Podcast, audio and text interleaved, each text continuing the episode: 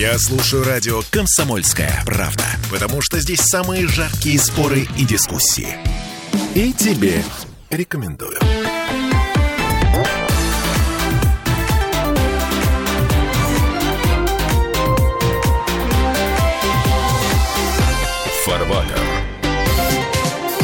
Цены-то у нас нормальные, да? Если, ничего не покупать. Это министр финансов Антон Силанов на прошлой неделе шутил вслед за народом, который выражает недоумение в интернете по поводу того, как так получается. Осень в разгаре – это время, когда мы привыкли к тому, что цены должны снижаться, сезонная дефляция, вот это все.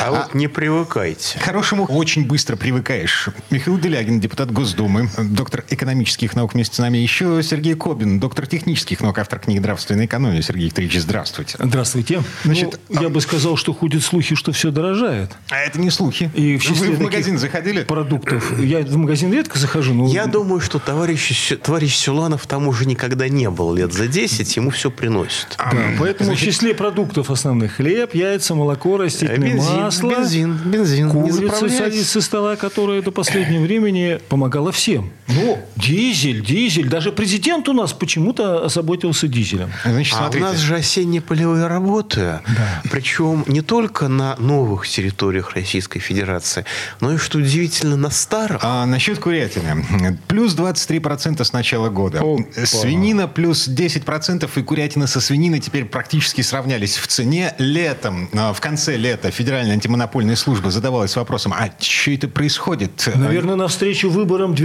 2024 года люди идут? Нет ли тут какого-то картельного сговора и повода для вмешательства? Ой, Судя по всему, не нашли. Курятина продолжает дорожать с тех пор. Значит, баранина плюс 13%, сахар плюс 18%, рыба плюс 6%.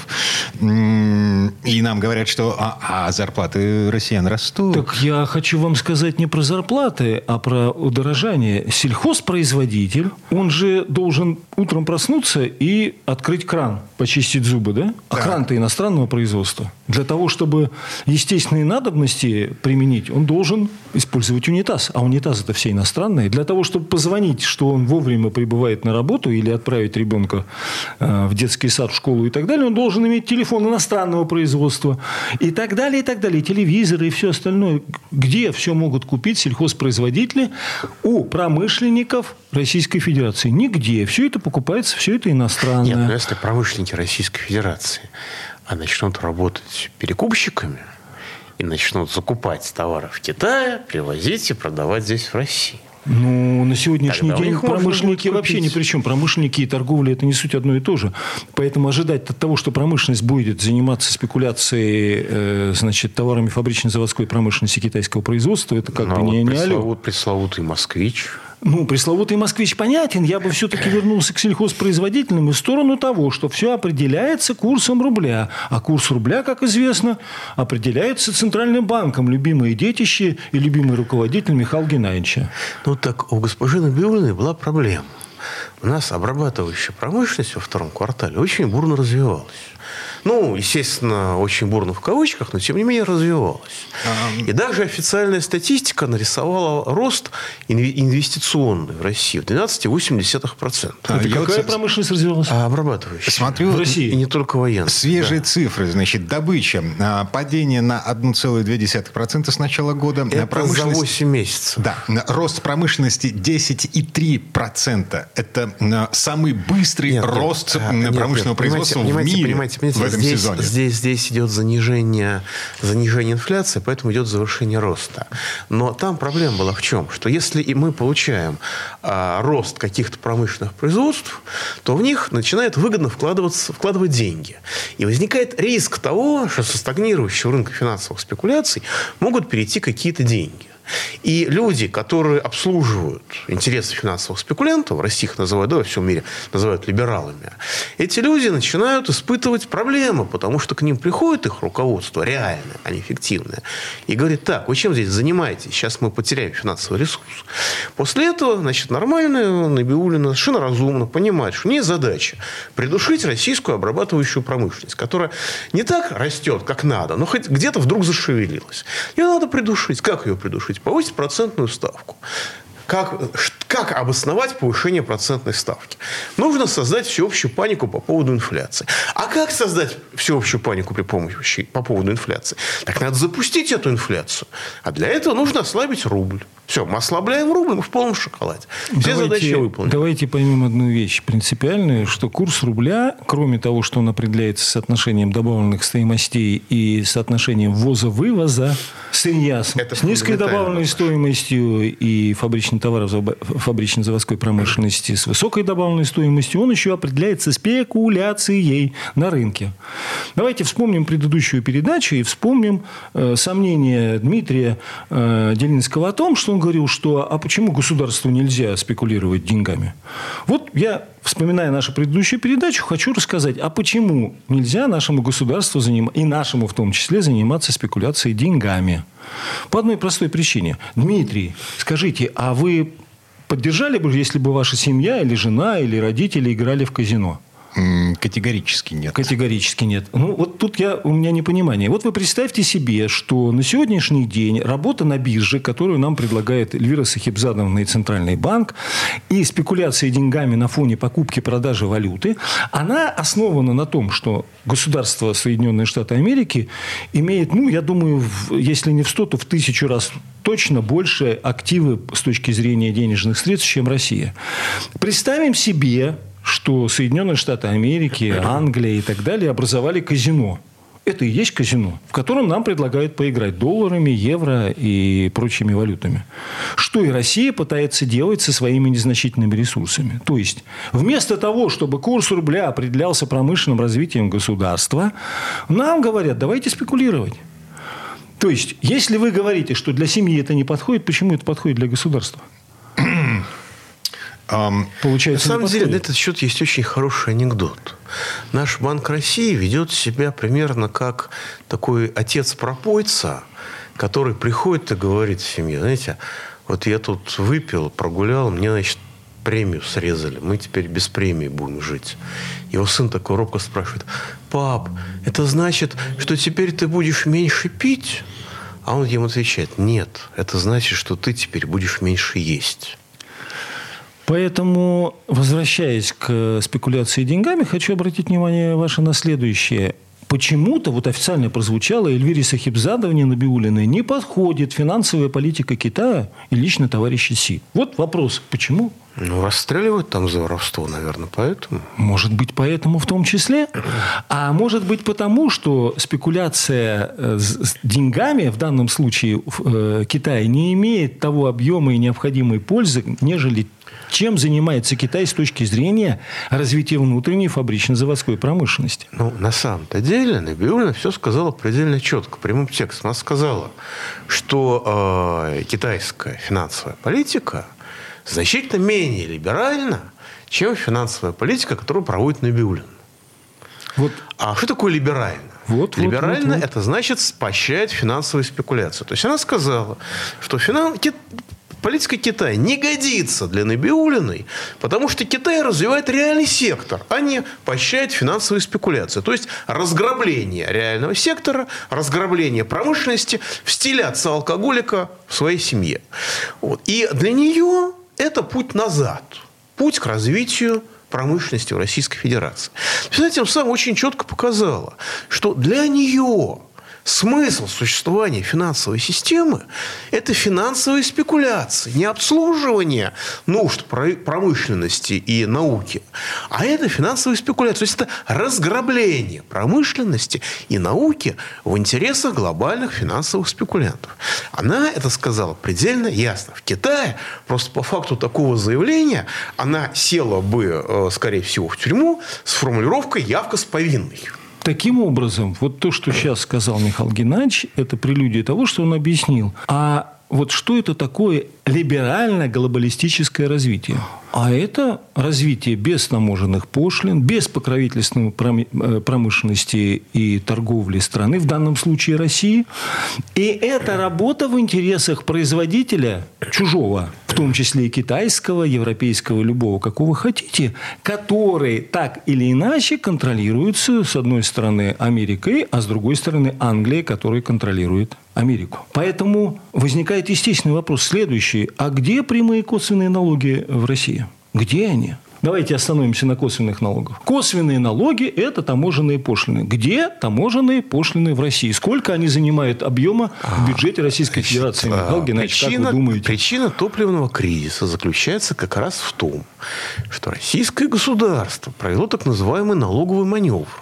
Отменив, по сути дела, экспортные пошлины э, с вывоза сырья и перенеся налогообложение с экспорта сырья на производство, на переработку этого сырья внутри страны. Сначала в нефтянке, сделав убыточными всю нефтеобрабатывающую промышленность, а потом еще и в металлургии.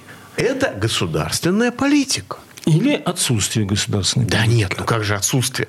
Когда совершенно сознательно усугубляется колониальное положение Российской Федерации.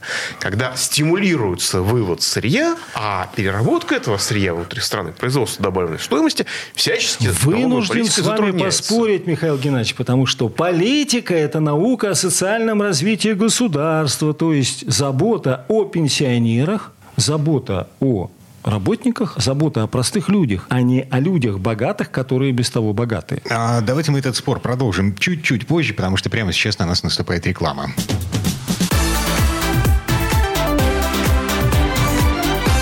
Фарватер. Я слушаю радио «Комсомольская правда», потому что здесь всегда разные точки зрения. И тебе рекомендую.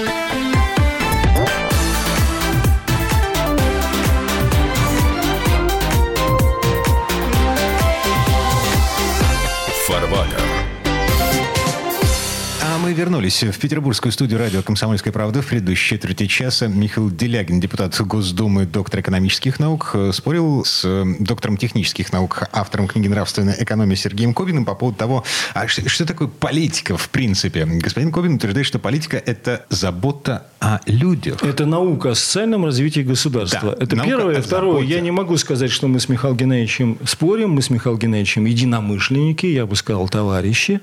И наши взгляды в ряде случаев совпадают э, Ну, просто я глобально. согласен с тем, что политика – это наука о социальном развитии общества. Вопрос, какого общества? Вот. Если мы из России выводим деньги, скажем, в Америку, то российская политика – это наука о социальном развитии Америки. Вот Америки, всё. да. Поэтому... Я же, понимаете, наша же бюрократия, она, в чем ее трагедия? Она с Западом ссорится, но она абсолютно с Западом едина в ценностном отношении. Скажем, английская бюрократия заботится о чем? О благосостоянии английского народа. А российская бюрократия тоже заботится о благосостоянии народа. Английского и американского. Если посмотреть, куда выводятся деньги, не только английско-американского, и швейцарского народа, и французского народа, и немецкого, и всех остальных народов, кроме, разумеется, российского. Итак, возвращаясь к косвенным налогам, с точки зрения импортных и экспортных пошлин у нас провал.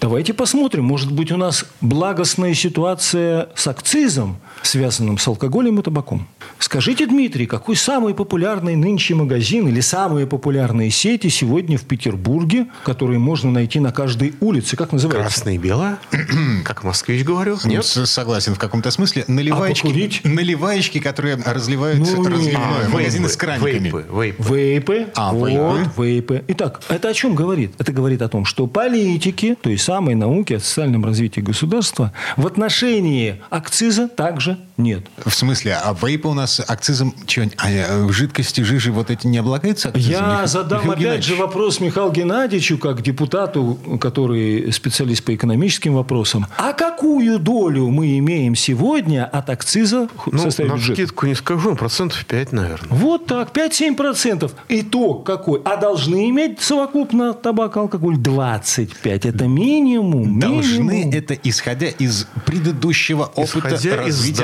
нашей страны. экономики. Товарищ Сталин имел 32% на э, акцизе. Товарищ э, Александр II имел 25% на акцизе. Товарищ Николай II даже не успел все расфукать. Он имел на акцизе от 25, потом потерял 14 до 11%. На сегодняшний день мы имеем меньше, чем Николай II. Это доля бюджета. Это доля в бюджете, да, которая приносит э, акциз на табак и алкоголь. Мало того, я уже не говорю про 40%, которые раньше приносили таможенные пошлины на ввоз иностранных товаров фабрично-заводской промышленности. Это было 40% бюджета. Итого 65% бюджета. А, господа, периодически я разговариваю со всякими автомобильными инспекторами, о, господи, экспертами по поводу того, на сколько денег мы платим нашему государству для того, чтобы передвигаться на автомобиле. Сколько у нас доля налогов и акцизов в стоимости каждого литра бензина? А, Более 60? 60%. Более 60%. 60%. Б- Доходило до 70%. Значит- Но потом цена выросла. А, смотрите, в случае с бензином государство умеет облагать Нет, этот- нет, нет, нет. Вот как раз в этом случае оно не умеет, потому что оно задрало налоги и акцизы до такой степени, что вся нефтепереработка у нас убыточна, и государство, собирая всех, все вот эти вот платежи за бензин, оно выплачивает. А, скажем, в 2022 году оно выплатило субсидии нефтепереработки, так называемый обратный акциз, 2,2 триллиона рублей. То А. есть почти годовой дефицит бюджета. Ну, это надо понимать. выплатила. Если Дмитрий мне Делинский нравится, ему акциз быстро выделяется. Если ему не нравится, возмещается, то ему акциз возмещается долго или вообще не возмещается. Но главное не это. Главное другое. Что за счет того, что мы бы имели акциз на иностранный табак, алкоголь и пошлины э, от акциза, и пошлины таможенные, мы бы могли существенным образом не только снизить НДС, но и все те акцизы и пошлины, которые формируют сегодня цену на сырье, в частном случае на бензин, дизель и так далее. Кроме того, что отрасли, которые занимаются производством бензина и дизеля, должны быть планово убыточными, а не прибыльными в интересах частных лиц. Вот какой интересный вопрос. Поэтому переходим, мы обсудили косвенные налоги, переходим к прямым налогам. Тоже все станет на свои места. Предположим, Дмитрий, э, сколько индивидуальный предприниматель может получить денег э, на одно предприятие индивидуальное ИП, так называемое? Вот прямо сейчас, по текущим законам. Вот прямо сейчас по текущим законам. 150 миллионов. 150 миллионов. Все знает. Все знает. 150 миллионов. А Я, у- я- я наслушался историй про наших блогеров-инфлюенсеров, которые дробили свой бизнес так, чтобы уходить из-под налогообложения, так, чтобы на одно ИП, зарегистрированное на Да. там, члена семьи, а кошку, если, собаку, а было если у 150 вас есть миллионов. папа, мама, Вот, 150 миллионов. 150 умножить на 3. Вы папа и мама. То есть уже получается 450. И так далее, и так далее. Ставка налогообложения 6%. 6%, ну, плюс какие-то Если небольшие по, если по проценты. лицензии, то может быть и 5,9 там, и так далее. Внимание, вопрос. А какие же должны быть прямые налоги? Внимание, ответ. Прямые налоги должны быть следующими. По прогрессивной шкале. Тот, кто зарабатывает 25 миллионов рублей в год, должен платить с этой суммы 13%. Тот, кто зарабатывает больше 25 миллионов, хоть миллиард, должен платить хотя бы 27%. У нас сегодня этого просто нет. Это первая составляющая. Вторая составляющая – налог на вмененный доход. Мы неоднократно его обсуждали. Давайте еще раз обсудим. Он известен и хорошо работает в Швейцарии. На обслуживание недвижимости дома человек может использовать не более 25% от его официального дохода. Что имеется в виду? Если ваш дом стоит 10 миллионов долларов, если обслуживание этого дома, включая амортизацию, то есть замена кранов, э, ремонт фасада, коммуникации и так далее, ведете вы или не ведете, это не важно, это вмененный доход. Вы должны тратить на этот дом ориентировочно в год от 100 до 150 тысяч долларов. Если эта сумма такова, значит, вы должны ее умножить на 4 и получите свой вмененный доход, который составит от 400 до, 5, до полмиллиона тысяч, э, до полмиллиона долларов в год. Это означает, что с первой части, которая будет в рублях 25 миллионов, вы заплатите 13%, а со второй вы заплатите вмененный доход 27%. И это входит в ту самую прогрессивную шкалу, о которой мы говорили до этого. Э, Если вы скажете, что вы безработный, и у вас нет ни копейки денег, и вообще вы живете подаянием, ваш Феррари, ну, просто вам друг дал покататься. Это вам не поможет. Потому что если у вас есть эта недвижимость, вы должны платить налоги с вмененного дохода. Поэтому... А если вы говорите, что у вас нет денег, чтобы платить налог в вмененный доход, вы можете либо продать эту недвижимость и заплатить налог, или сесть в тюрьму. У вас свободный демократический выбор.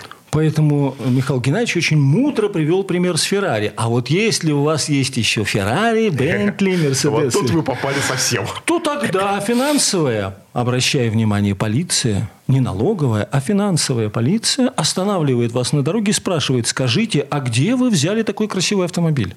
И если вы не в состоянии объяснить, откуда вы получили доход для приобретения этого автомобиля, его ставят на штрафстоянку, а вам предоставляется возможность уплатить налог за этот автомобиль. Если, скажем, это Rolls-Royce, который стоит 75 миллионов, то с первых 25 миллионов этого Rolls-Royce вы платите 13%, а со вторых 50 миллионов рублей вы платите 27%. Все Знаете, благородно. У нас даже в Москве есть прекрасное место для такой штрафстоянки. Называется Патриаршие У пруды. вас в Москве, Михаил Геннадьевич, есть все, как мы знаем. Патриаршие пруды Да, но нет вмененного дохода, о, господи, налога на вмененный доход. Нет, нет, нет. В Москве нет другого. В Москве нет совести, как и в Петербурге. Это главное. Что они, говорит, ищут? Да совесть потеряли. Это касается нас всех. В этом проблема. А, Это глобальная проблема. Да, вот тот механизм, который в красках расписывали Михаил Делягин и Сергей Кобин только что последние 4-5 минут, это то, что работает в Швейцарии, но не работает у нас, потому что Почему? По одной простой причине у нас нет э, стремления и желания развивать промышленность.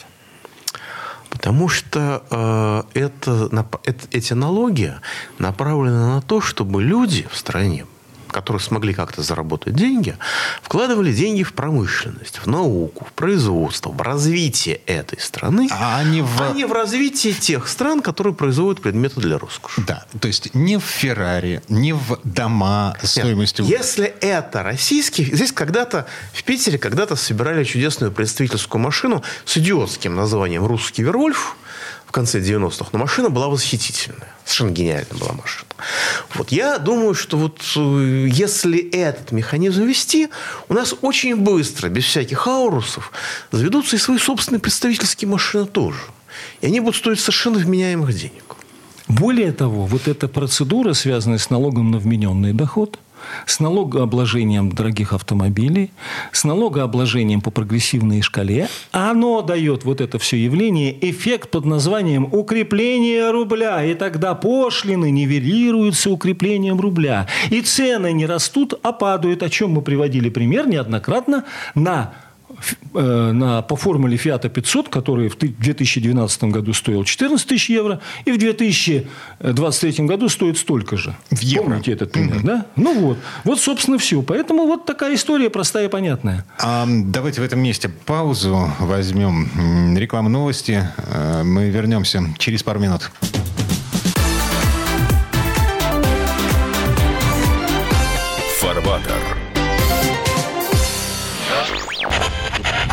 Попов изобрел радио, чтобы люди слушали комсомольскую правду. Я слушаю радио «Комсомольская правда». И тебе рекомендую.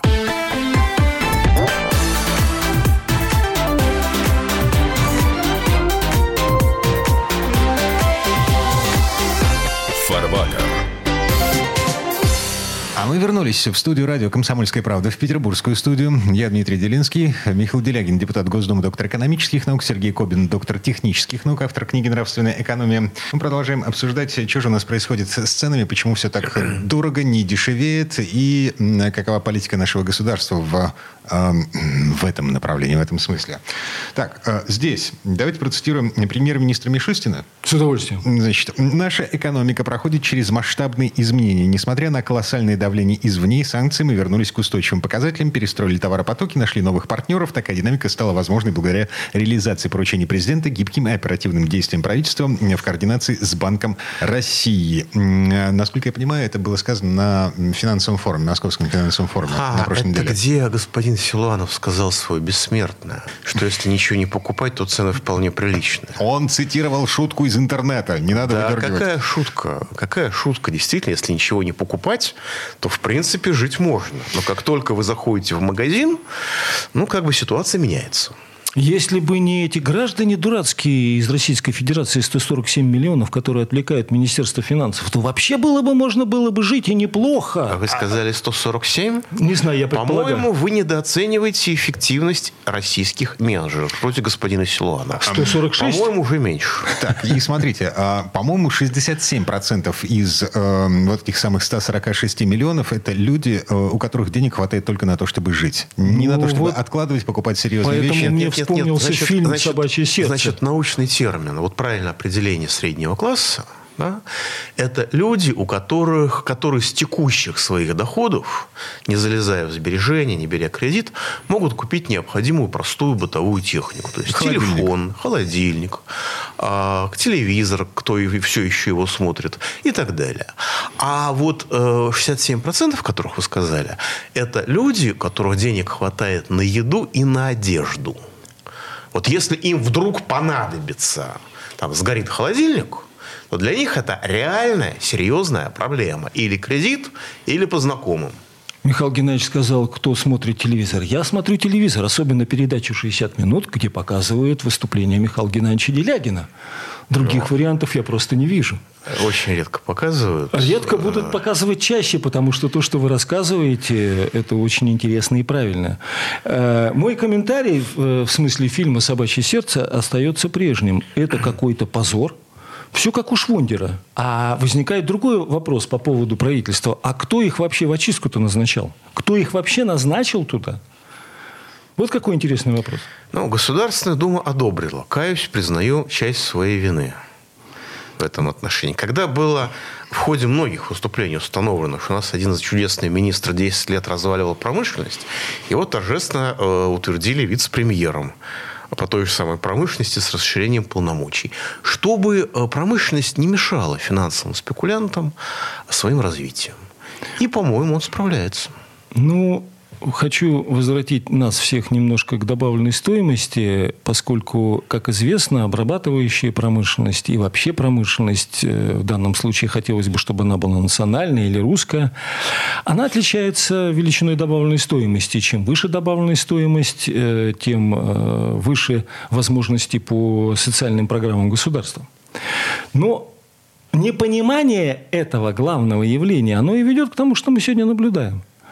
Потому что люди не понимают, чем отличается прибавочная стоимость по Карлу Маркса от добавленной стоимости Менделеева. Поскольку в добавленной стоимости Менделеева, в отличие только от заработной платы и эгоистических интересов, которые всегда прославлял Карл Маркс, присутствуют еще дополнительно все издержки, связанные с обновлением капитала, с выплатой пошлин таможенных и всех-всех выплат, которые касаются этого, включая те самые процентные ставки по кредитам, которые используются для промышленного производства. 14% ключевая ставка Центробанка. Э, Утрить, э, господа промышленники и инвесторы, э, денег в России нет. А, Их поэтому и нет, потому что вот только что мы привели с вами в первой части передачи примеры, связанные с тем, что у нас нет прямых налогов, у нас нет и косвенных налогов, у нас нет и акциза. А государство просто самым банальным образом продает сырье. На вырученные сырье, и чем хуже курс, тем лучше, можно больше поручить из фантиков рублей. На вырученные рубли можно платить пенсии, зарплаты и все остальное. Только промышленность при таком подходе, при такой ситуации развиваться никогда не будет.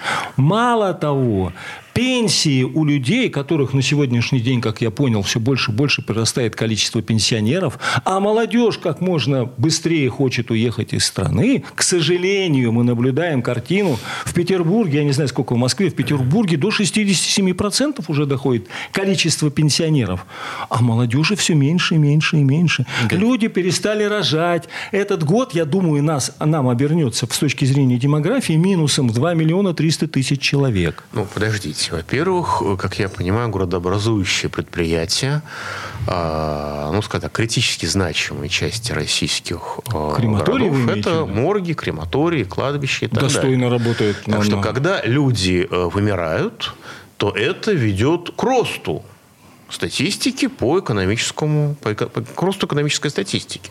Потому что человека захоронить, а даже не кремировать, а просто закопать, это определенная работа, это услуга, это отражается в официальной статистике. Чем больше умерло, тем больше экономический рост.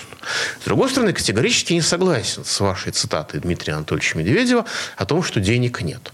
Понимаете, денег нет, как справедливо сказал Сергей Викторович, для промышленности, для науки, для развития. Ну, обобщая, для честных людей денег нет. Но если вы закроете а вывоз капитала из страны. Если вы ограничите обналичивание денег, если вы ограничите в целом воровство, я не говорю, упаси Боже, запретить воровство по уголовному кодексу. Это зверство, которое даже мне не приходит в голову, что такое возможно. Но если просто ограничить это, вы, мы захлебнемся от денег в ту же минуту. Потому что этих денег будет навалом, как грязи. По улицам будут бегать инвесторы с пачками долларов, а не рублей. 280... И умолять инвестировать. 280 миллиардов долларов было выведено из нашей страны за 2022 год. И еще кое-что Ставки осталось. растут, ставки растут. И, и еще кое-что Мы осталось. еще недавно думали, что это 245 миллиардов. А мы еще недавно думали, что 217. Да. Там госпожа Набилова начинала с 217, глядишь, в процессе уточнения до 300 дойдет. Поэтому процитирую Михаила Геннадьевича. Не развивается русская промышленность, зато уверенно развивается промышленность Европы. Развивается Уже и уверенно. Азии, и Узбекистана, Азии, кто угодно. и Казахстана. В Казахстане две пятилетки индустриализации было, и сейчас они собираются брать новые высоты, потому что глядят на нас и понимают, что ну так, так жить нельзя. Так жить нельзя. В мире, конечно, кризис, конечно, глобальная нестабильность – это самое стабильное, что есть в мире, но вот глядя на нас, они понимают, что нужно развивать промышленность, иначе будет как в России. Вот, поэтому один такой интересный вопрос. А почему 40% россиян, вот Росстат говорит, считает юань достойной заменой доллару и евро? Почему? Потому что Китай промышленное государство и уверенно развивает, с одной стороны, промышленность, да. а с другой да. стороны, в основном это оппозиция к востоку от Урала, потому что там действительно юань уже вытеснил доллар из обращения, ну, из использования. То есть юанем степени. можно расплачиваться... Э... Нет, расплачиваться по закону нельзя. Но раньше я покупал квартиру, я считал это в долларах. И, в принципе, если вы мне доверяли, что я вас не обману, и если я вам давал доллары, и мы потом это записывали, что это покупка в, в рублях, в принципе, все всех устраивало. А сейчас эту роль начинает занимать, заменять юань. А через некоторое время это может быть уже и северокорейская валюта. Потому что руководитель Северной Кореи, поездив по России, сказал, что, слушайте, нам для России нужно наращивать объемы производства. Нам нужно расширять промышленность, потому что вот у нас есть российский рынок, они с удовольствием у нас все купят. Понимаете, Северная Корея уже становится для нас недосягаемой целью. Давайте дадим в очередной раз еще раз. Я, еще думаю, раз. Нужно, я думаю, нужно разрешить нашему капиталу утекать только в Северную Корею. Еще раз, ребята. еще раз дадим определение колонии. Это государство, которое вывозит сырье и сельхозпродукцию и ввозит иностранные товары Ой, а фабрично-заводской промышленности. Процитирую моего нового любимца, не домашнего, слава богу, но Полторы любимца. минуты у вас. Первый замминистра энергетики господин Сорокин, когда его спросили, а почему нельзя обложить налогом вывоз сырья, отказаться от налогового маневра, он сказал, правда, далеко не с первой попытки, сначала он какой-то бред, бред говорил, он сказал, ну подождите, но если у нас будет дешевая нефть, стране, внутри страны. Мы же не сможем проконтролировать качество мазута, мы Минэконом, мы, мы Минэнерго, мы правительство Российской Федерации, мы же не сможем проконтролировать качество мазута, который из него будет производиться. По-моему, это исчерпывающе. Да, смысл заключается в том, что в Москве был международный, э, не международный, московский финансовый форум. А почему-то в Казахстане совсем недавно был международный, международная промышленная выставка. Одни хотят работать, другие хотят, извините, спекулировать. Вот в этом и беда. И, кстати говоря, в некоторых магазинах во время работы Московского финансового форума пропали метлы, а в других они резко подорожали. В хозяйственных магазинах. Это Михаил Делягин, депутат Госдумы, доктор экономических наук. Сергей Кобин, доктор технических наук, автор книги «Нравственная экономия». Коллеги, спасибо. Всего вам доброго. Счастливо. До новых встреч.